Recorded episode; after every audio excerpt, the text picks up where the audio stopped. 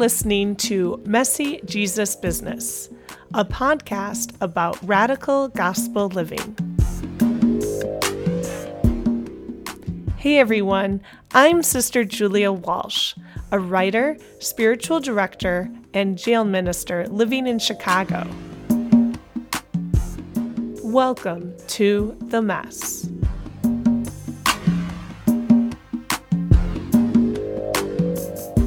I've been blogging at messyjesusbusiness.com since 2010. Messy Jesus Business, the blog, and now the podcast, explores how the mess of radical gospel living brings disciples into a life of struggle as we advocate for social justice, live simply, serve others, practice contemplation, and live in community. Now, on to our guest. Sister Chioma Ahanihu is a member of the Sisters of the Living Word and lives in Chicago. She ministers as a social worker at Catholic Charities and is a student at the Catholic Theological Union. Sister Chioma has worked with the homeless, veterans, and the marginalized in cities throughout the United States and in Nigeria, her country of birth. In this episode of Messy Jesus Business, Sister Chioma and I talk about what it means to be a sister and to minister as a sister. We discuss the healthiness of being authentic and embodying our identities. We talk about how the Black Lives Matter movement after George Floyd's death challenges us to listen to the voices of others. And from the depths of this mess, we consider white supremacy, how it teaches white people to be helpers instead of companions, and what it means to be a white ally instead. We also contemplate the importance of acknowledging that we're imperfect humans while we follow Christ. Enjoy. Hi, Sister Chioma. Welcome to Messy Jesus Business. Hello. I'm really excited to have you on the show because I've known you for several years through Giving Voice, but I realize I've never sat down with you and asked you to tell me your story. So, mm. this will be really fun to hear how you ended up becoming Sister Chioma a sister of the living word here in Chicago, a social worker, a theology student, and uh, a woman who's Nigerian. You're one of the African immigrant sisters in the United States. I know there's many, many sisters from African countries who have joined congregations in the United States, but the Sisters of the Living Word are local to only Chicago, right? Yeah. Yeah. So, yeah. how did you end up becoming who you are today? a long story. I've been in the US now for about almost two decades. I would say I came in here 2002. And before I, I, I arrived the US, I've been a sister um, for about two years in another congregation. Started studying here, then did my undergrad in Misericordia University in Dallas, Pennsylvania. And then it was at that point that I started transitioning, started discerning. Eventually, one thing led to another, I would say. I transitioned out of that congregation. And by the time I completed my graduate studies, I now went for my graduate studies in, um, in DC uh, with Catholic, uh, Catholic University in Washington, DC. And then I started, you know, it's like that still little voice was still there, you know. Mm-hmm. And I started looking, searching for, seeking for another home. Eventually, I got in contact with the Sisters of the Living Word. Um, I visited different other congregations, and this this congregation looked like a, the right fit for me. Uh, and then I did the relocation from DC to Chicago and it's been a wonderful experience for me, I would say. Um, of course, uh, most of my family are in Nigeria, so I go home to visit them uh, as often as I can. Um, yeah, so that's the that's the short version of a 20 year escapade. Yeah, yeah, yeah. And and you minister now as a social worker here in Chicago. Yes, so I minister as a social worker in Chicago uh, uh, with Catholic Charities. I've been with Catholic Charities for a little over six years, I would hmm. say, mm. being in different capacities and different departments. Um, at this point, I, I work as a parish uh, social worker in uh, Glenview, Our Lady of Perpetual Help in Glenview.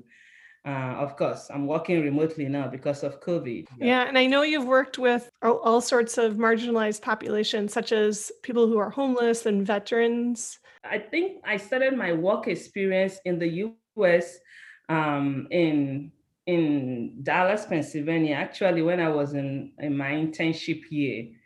Uh, I think that was my third year. I did internship in Wilkes-Barre and I started working with uh, an organization where I was doing assessments, you know, case management assessments, and that opened the door for me to begin to like what I, you know, what I, I was doing. And by the time I now relocated to Washington, D.C. for my graduate studies, I continued, you know, working with different organizations. Most of, uh, most of them were nonprofit organizations um, in different levels. I work, I've worked with the homeless population. Um, most of these individuals uh, struggle with dual diagnosis, uh, uh, uh, have dual diagnosis of mental health and maybe substance use, um, uh, which sometimes will be what led them to homelessness and all that. Um, yeah, so uh, transitioning to Chicago also, I continued on that path uh, then I started working with Catholic Charities. I worked with veterans who are homeless, you know, assisting them with their mental health needs and uh, um, housing. Uh, and also got, got into psychotherapy here in actually did a little bit of independent psychotherapy in DC too, and then moved over to Chicago, continued that with Catholic Charities. So in many ways, you've been on the front lines of, of serving God's people. Well, yes, I think I'll say that. Yes, yes. Mm-hmm. In a service of great joy and experience, you know, I, I learn every day from from my clients, from the people I, my co-workers and all that. I've never failed, I would say. I've always learned from each encounter I have with my clients. Yeah. Mm-hmm. And what are some of the things that you you learn from them that you think the rest of us ought to ought to know? I tell myself, you know, um, anybody can be a social worker. So, what makes you different? Now I can say that, but uh, initially I didn't really. Um, I know in DC, let me give you one instance. In DC, one one client one day came to me, you know, and said, "There's something different about you." You know, of course, being a sister, yeah, I don't wear habits, so nobody knows that you're a sister. I always wear my emblem, you know. So nobody knows you're a sister. I work with regular people and all that, and everybody calls me Chioma. You know, it's actually now that they started calling me Sister Chioma in Catholic Charities. Oh, sure. Um, so one one day this client came to me and he, he kept saying there's something different about you. That I'm like, so what do you what is it? What do you mean? And other he's like, the way you just sit down, you know, you listen to me, and even the suggestions you give to me. I mean, I'm struggling with drug use, I'm struggling with some uh, mental health issues and all that. Um, you've not had that experience. I don't think you have, because based on what you're uh, uh, looking at you, I don't think you have. But the, the things you say to me is different. It makes me really feel like I am accepted. You know, you don't judge me you you accept me like i am and treat me and want to help me more you know that that stayed with me for quite some time mm-hmm. uh, why I, I, I, at this time, when I say to myself, you know, anybody can be a social worker. So what difference do I bring? Mm-hmm. It's what comes to me every time. How do I now bring my spiritual part of me, you know, my religious identity into my ministry, into what I do, into the people I see every day? You know, that is what I strive to do. I, I, I don't want to say that I every time I, I get it right. No. But mm-hmm that's my aim. That's actually what what uh, propels me every time. Mm, mm. You know, as you say that, it actually brings me back to my own training as a spiritual director mm. and how I was learning, you know, to just really be present to people and open to wherever, whatever they needed to share in the conversation. And an image came to mind for me of genuflecting. It's basically a, a way of showing reverence, of bowing, of, of sort of showing this great respect for the person who's in front of you, who is holy, who is a child of God. And, and that's really what I hear coming through in your example. Is it sounds like you do your ministry in, in a state of prayer by, by the way you're with people. Yes, yes, I strive to do that. I mean, I work uh, with Catholic charities, so um, you know, sometimes I get the perception people people think that working in Catholic charities you have to be a Catholic one to be a staff there. No, or that you have to be a Catholic, uh, Catholic to receive services. No, also. Um, so, but uh, being a Catholic and being a sister, you know, I feel it makes a difference. Uh, trying to, my best to you know, represent uh, who I say I am. Um, I, I, don't struggle to do that. Honestly, I don't. It just comes, uh, and I, e- even if people don't know I'm a sister, you know, uh, and they don't need to know. Mm-hmm. people really don't need to know that I'm a sister, but that I am able to convey Christ. I'm able to to be present to them, to sit and listen. You mm. know, give my suggestion or, or think through with people um, based on what their issues are. Mm, yeah, yeah. You know, I'm interested, I'm curious as you say all this, what does it mean to be a Catholic sister to you? Being a Catholic sister for me now means a lot more than when I was younger, I would say. Everything for me was you know um, re- how to relate to god and make make it to heaven and all that.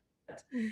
i still think of that you know getting to heaven. That's my aim also. But at this time it's broader for me now. Uh, i mean i can't get to i don't want to get to heaven alone. I have my other brothers and sisters you know that i need to walk with in this world that i need to mingle with. So being a sister for me is first of all, you know, being present to people, uh, being the Christ that they see, you know, um, uh, relating to people in their own, giving their own circumstances and being just there for them. This aspect of me also of being an African sister here, I think that also is the difference, you know, because I, I am more aware now of my Africanness than I was before. I am aware that I want to also portray my culture, you know, portray my heritage um, in a way that it makes sense to people and that people can understand my where I am coming from. Because sometimes even speaking English, I speak English in Igbo, you know, I kind of translate it and speak it that way. So that is my makeup, that is me. So I am aware, like living in, in my congregation now with my sisters, there are two of us that are black. You know, I am the only Nigerian. So I am like a learning instrument for my sisters. We sit and then we talk about how what Christmas celebration is, how it's done in Nigeria, you know, how we celebrate it, how different, you know, activities happen in comparison to here. I've lived here now for a long time, so to an extent, I understand here. Uh, but me coming from a different perspective, a different context, will also need to teach, will also need to explain how it is in my own context, uh, cultural heritage. Yeah. So I think that's what makes the difference for me. I am a sister, but I'm not just a sister. I am coming from a different background too. I'm really fascinated by your commentary about like how ultimately as being a Catholic sister, as Sister Chioma, like you're in embodying yourself. It's you're being your authentic self. You're showing up as who you are. You're a Nigerian woman living in the United States. You're a Catholic woman. You're a Catholic sister, a sister of the living word. Like there's all these layers of identity that are constantly in, at work in who you are and, and how you show up to anyone and anything, which makes a lot of sense that that's isn't that part of healthy psychological work is that we're all conscious of all these identities and you know working with them and not trying to be somebody we're not right? Yeah. You're right. Yeah you're mm. right I embody a lot i think i embody a lot of characteristics uh, while i don't want to you know struggle to carry them but uh, I think the attributes God have given me, so so I carry them along. Yeah. Mm, yeah, yeah, and and that's one of the things I hope for all of us as we're all, you know, following our vocations and living living out the call that God has given each one of us uniquely, as we're all just really discovering how we can more uh, authentically be ourselves, right? I went home this holiday, this past holiday, and um, yeah, uh, when I go home, I wear my I wear a veil and you know wear something relating to that. Mm. Uh, part of my native attire. Uh, so you know, mingling with people. While I didn't really uh, mingle a lot because of the uh, pandemic and all that, but you know, associating with people, especially people that don't know me, they are interested. They want to know what congregation do you belong to, and then that generates conversations we we get talking i start explaining to them about my congregation how they are here in the us alone you know. Uh, they are not in nigeria because the next question people ask you is once you tell them the, uh, the name of your congregation they ask you where are you located in nigeria? And then i say they are not in nigeria. So how did you meet them? So that continues the story you know. Um, so i see myself propagating mm. that way you know mm-hmm. continue evangelizing you know, that way. Um, yeah.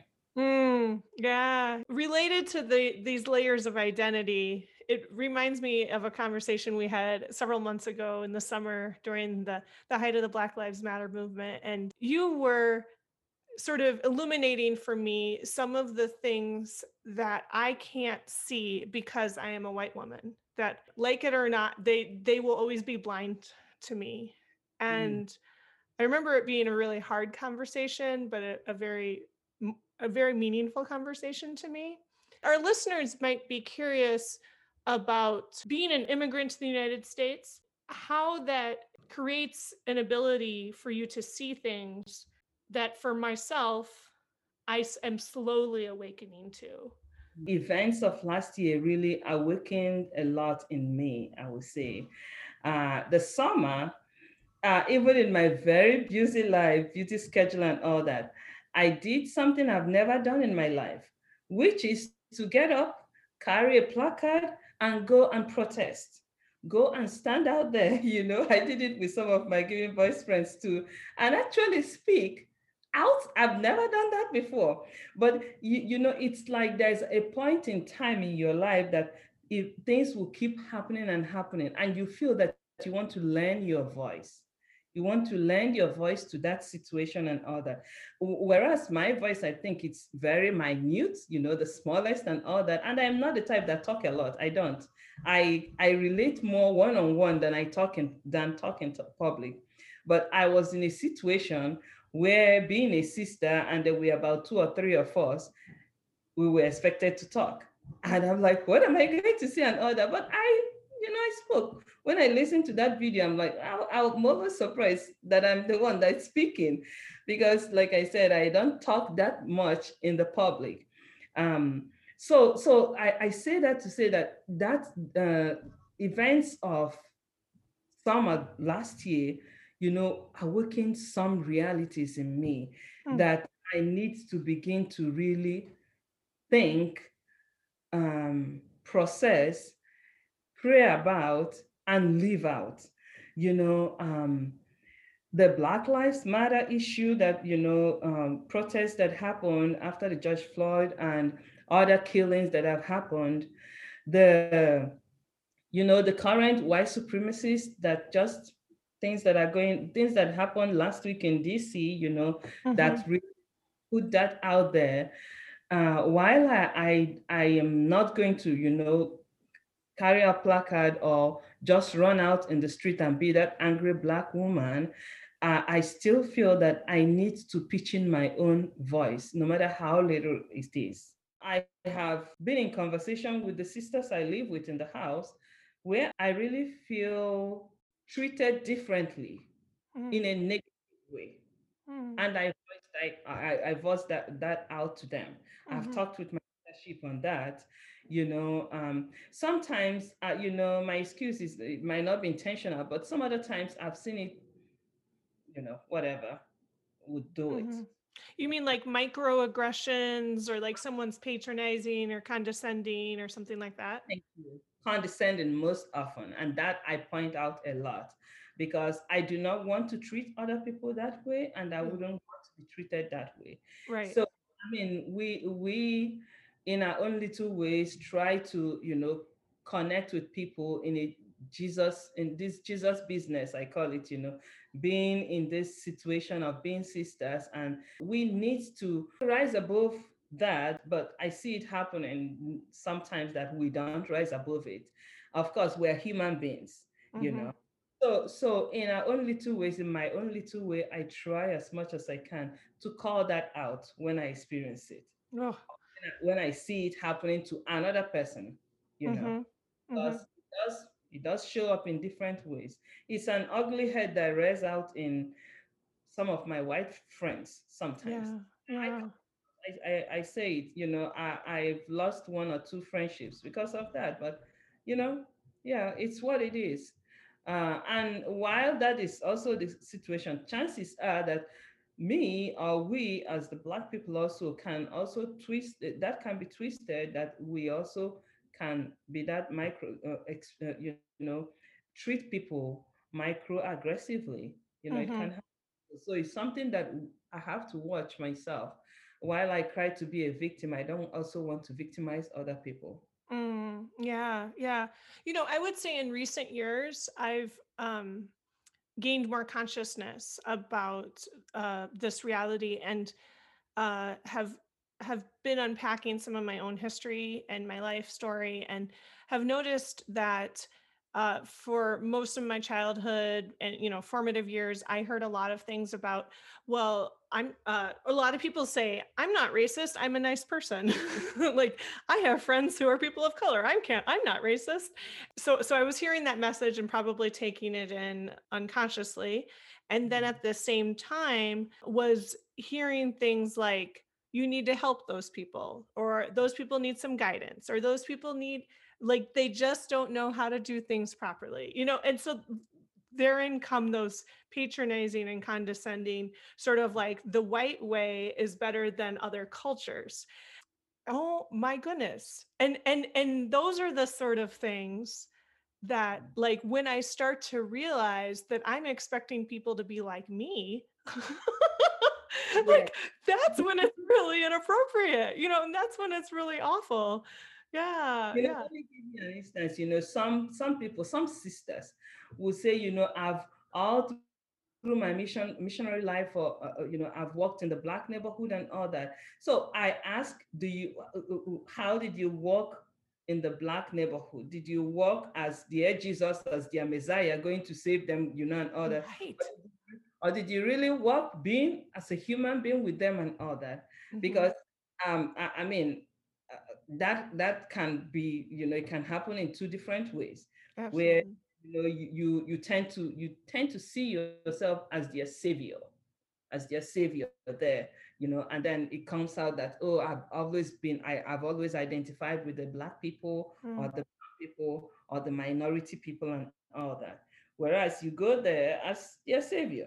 Uh, if you see them as uh, human beings like yourself and you know the same blood red blood runs in all of us you're not going there as their savior but you're going there as one of them providing the same service that you can provide in the white neighborhood know Mhm. Mhm. Yeah, and it makes me think actually of a couple years I had an opportunity to go to a racism workshop led Mm, by two sisters. One was a sister of color. Uh, she was an African American sister, and one was a white sister. And they were in the same congregation, and they did uh, these presentations to help sort of talk about um, how to be anti-racist and how to be a white ally and what wasn't being a white ally and, and so on. And um, they told this story about how one time they they were traveling together and they went to a hotel to check in and and the sister uh, um the african american sister went to check in and at the desk and she mm, was horribly mistreated like all these like i who i need to see extra documentation da da da i need to call my manager. It was like they didn't believe in the validity of her staying in a nice hotel or something.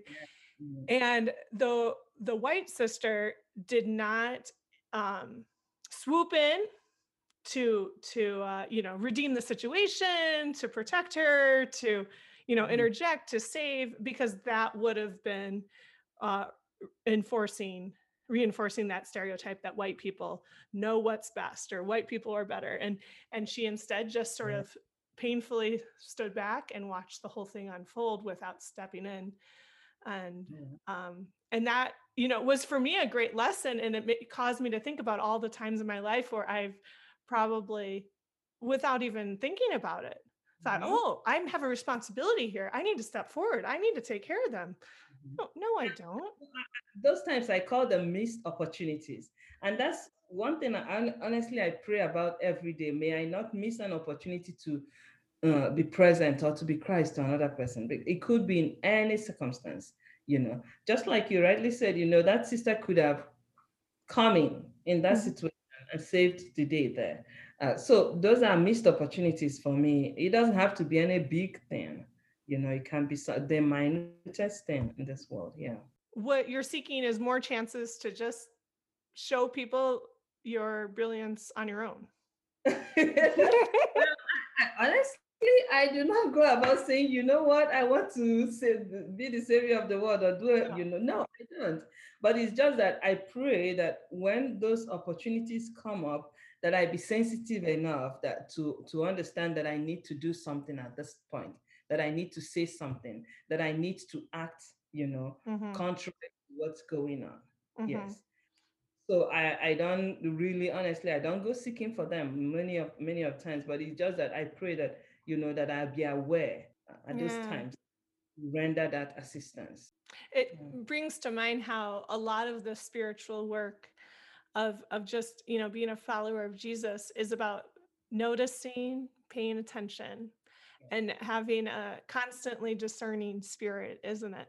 Of just like, ooh, what is what is the thing that God needs me to do in this moment? And for me, and and and and part of that is being conscious of uh, privilege and lack of privilege and power and all those dynamics that are that are at play. So there's times where maybe a person who has more privilege or power um, needs to close their mouth right and just step aside and there's Mhm. times where other people need to step forward and open their mouths Mhm. yeah You're right. Yeah. yeah sorry i'm just sort of working this all out with you this afternoon But but you're right, you know. Uh, I, I think it's to be conscious or sensitive to know how to react or to know what to do or to say. Uh, I'm taking a class now. It's uh, called Spiritual Companion. Mm, Companion. And you know, uh, one thing I'm learning in the class is, you know, to to know what when just to sit and listen, when to respond, when to not even respond. You know, uh, that's part of companioning uh, uh, person or individual. Um, yeah, it's just to know what to the right thing to do, and uh, it- you don't have to get it right every time. Also, I tell mm, myself that I am not God. I, I am not 100% perfect and I don't have to get it right. And I hope people forgive me when I don't get it right, you know, and that, that I'm able to ask, uh, say that I'm sorry, you know, uh, mm, learn from the situation. Yeah. mm. yeah. i hear i hear there are a lot of things uh a message about humility and the value of having humility in Mm. this life of being a christian and a- as a minister I think it's something that is required really uh, in our lives. Um, uh, being humble to accept who we are. Uh, sometimes it's not easy to do that, you know, but if it's something that one can, you know, ask for and, you know, get that grace, I think it's a good thing to to have or to to be aware of and to practice more. So, how does a life of prayer support you in in that work? The life of prayer for me, and as I get older now, it's actually everything, I would say. Uh, one, one of the sisters, for instance, one of the sisters I live with, she always says, you know, I live and then I talk and then I pray. And it's like everything she does at the end of the day is prayer, prayer, prayer. And I'm beginning to see that also as getting ready to start work could be also an opportunity for me to pray and all that. Um, praying also communally and joining in prayers uh, it's also very important for me. Um, i really devote time every day to to be quiet to myself. Um, and it, it, it most often it's in the morning but it doesn't have to be in the morning. It could be in the middle of the day it could be in the evening but I, I try to do that every day because it helps me kind of to focus and to center on how my day it's go, uh, it's going to be or how, how how my day has been Mm, how my day was mm, Um, yeah, so so prayer is something that I've found very very vital now, and it's not uh, uh, at this point in time of my life. Uh, I don't just base uh, on one type of prayer. I would say, because prayer could be, you know, uh, doing my rosary beads. It could be sitting and meditating. It could be taking a walk, taking a walk and just you know enjoying nature and having a moment with God, having a moment with myself based on what's happening. It could be the communal prayer also uh, that I, I, I am part of and all that. It could be also, as it is now on Zoom or virtually, you know, we mm-hmm. do that now, um, even at the Mass, most often is virtual now. So we do that too. So prayer, I have seen it as a very vital point, uh, vital need for my life. Mm-hmm. As you say that, it actually uh, makes me think of how it's sort of like you're doing a little self-assessment every time you pray. You're pausing to kind of check in. Like, how is hmm. it going? What what do I need to be paying attention to? What what's happened that I need to to mm. reflect back on? Yeah, yeah, you know that's actually true. Especially like I, I at this beginning of the year, you know, that um, uh, things are starting up again after being out uh, on holiday. Uh, school is school has just started, work resumed. You know, living community life that's constant. Um, so it's like this is a time to kind of try to find a balance. So um, having those moments of prayer helps me to balance it out. The classes and everything is online now um, my work is online, school is online. So how do I create that balance? You know, mm. um, am I giving attention to one class more than I'm giving to another class and order? What are the demands and others? So it helps me, you know, to to assess how things are going and and uh, where do I need to put uh, some some more energy more. Mm. Uh, and uh, to be honest, I don't think I, I don't want to say that I'm perfect in it and all that, but I find it very, very helpful to me. If I can do that, it helps me, it helps the day go smooth for me. Mm. So Chioma, when you think about all these these elements, what is discipleship? Discipleship, I would say, for me, it's following and uh, what what is that really? Uh, who am I following or what am I following? Um, I read from the scriptures. Uh, I listen to mass or pray, and I pray and all that. Um, I get my, you know, enrichment as a disciple of Christ. You know, from there, um, while it's a daily struggle, I, I, I, I kind of compare that also as in a family. You know, um, I come uh, from a family of seven, seven siblings, and um, we all, I would say to an extent, we all can be very assertive in our own ways. But while we do that, my parents, my mom now, my dad is late. Uh, I see us as their disciple. You know, we, we, are following what they what they have taught us. You know, the trend my dad left for us, uh, how he trained us, how he taught us, and even my mom that is alive. So we're following that. I, I see that also the same pattern. Uh, uh, as I enrich myself every day in God's word, um, I follow that. I try to emulate that. And I think that's uh, uh, one way I would say is discipleship for me. Tell me what, and what is messy about all this for you? the messiness part of it, you know, when I, when I, uh, I read about your name first. Uh, uh, I mean, the messy Jesus business. I'm like, this is really nice. You know, I I have always had the Jesus business. You know, for me, yes, uh, the Jesus business, which is the Christianity, which is uh, religious life and all that. But the messiness of it, I think, it is the intriguing part that nothing is perfect. While we strive to be perfect, nothing is perfect, and it's actually acknowledging that we are humans. Mm. You know, hmm we are humans that, that, that we have our own flaws. Um, and still, you know, God still, you, you, we're still following Christ, and God still loves us, even in our own messiness, even in our own flaws. I think that's the messiness part of it. That's that's what I would consider messy. That I am. We're not perfect, and I'm not perfect, and you know, um, I can't say I have all the words, but that I have a part to play in it, either good or bad. When it's bad, we, we try to make it right, you know, but it's all messy. I mean, look at our Catholic church. You're in the Catholic church, you you get the good, the bad, and the ugly. You get everything in the Catholic church. I think that's the same thing. See, everything is so messy, and that's why we we ask for uh, God's grace every time to help us, you know, to to get through events of our lives or events of what's this Jesus business.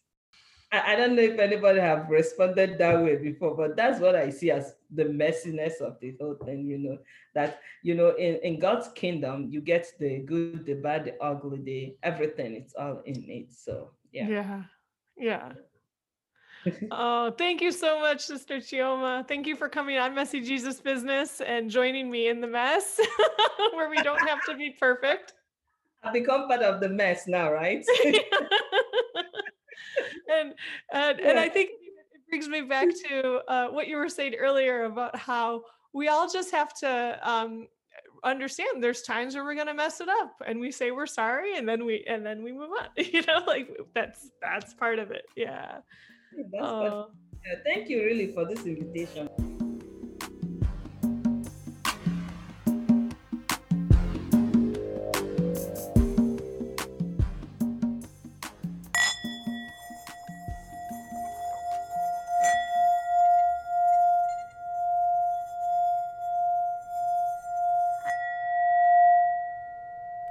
You to join me in this contemplative moment. This is a prayer entitled Wake Me Up, Lord, and it's from a prayer service for racial healing. Wake me up, Lord, so that the evil of racism finds no home within me. Keep watch over my heart, Lord, and remove from me any barriers to your grace that may oppress and offend my brothers and sisters. Fill my spirit, Lord, so that I may give services of justice and peace. Clear my mind, Lord, and use it for your glory. And finally, remind us, Lord, that you said, Blessed are the peacemakers, for they shall be called children of God. Amen.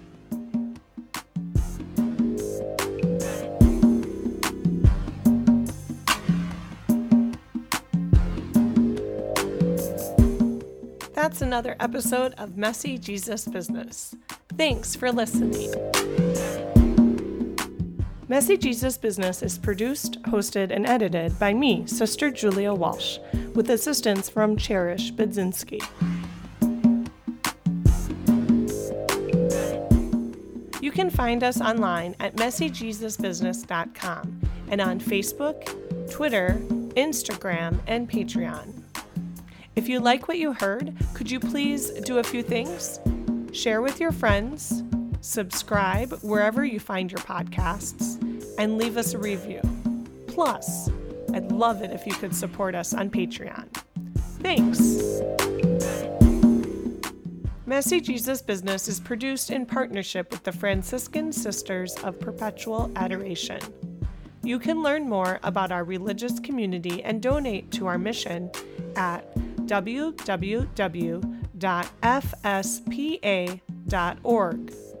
Thanks. I'm Sister Julia Walsh, and I'll catch up with you next time. Until then, peace and all good.